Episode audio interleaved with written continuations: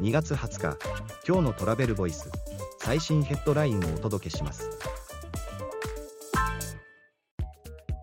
オンライン旅行会社の顧客推奨度トップは1級商品性で高評価。2位は楽天トラベル。3位はエクスペディアに。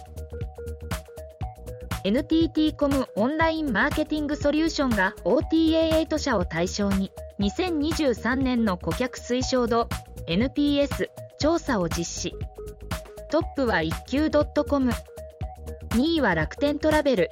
3位はエクスペディアに。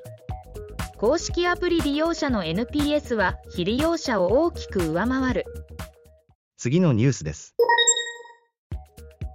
国内大手旅行43社の総取扱額。2023年12月は2019年比で23%減海外ツアーは72%減で回復見えず国内の主要旅行業43社グループの2023年12月の総取扱額は2923億7378万円で2019年比では22.7%減。海外旅行パッケージツアーは同71.7%減の92億6713万円。取扱人数が同79.7%減の2万6461人と引き続き大幅な減少に。次のニュースです。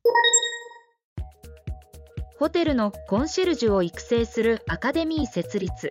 専門人材養成と価値向上へ人材不足の解決にも。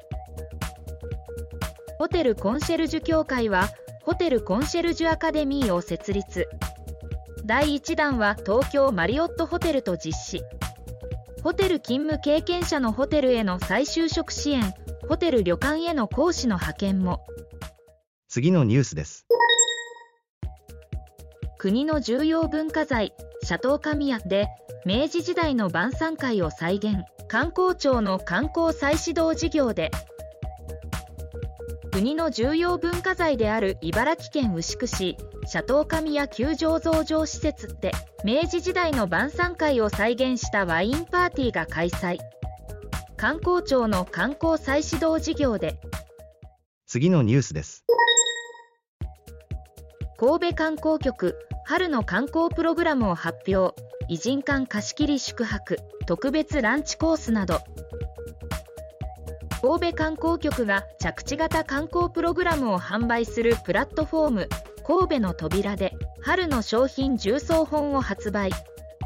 北野最古の偉人館を全館貸し切る宿泊や神戸を代表する洋食店のランチコースなど特別コンテンツを用意。記事の詳細はトラベルボイス .jp で。ではまた明日。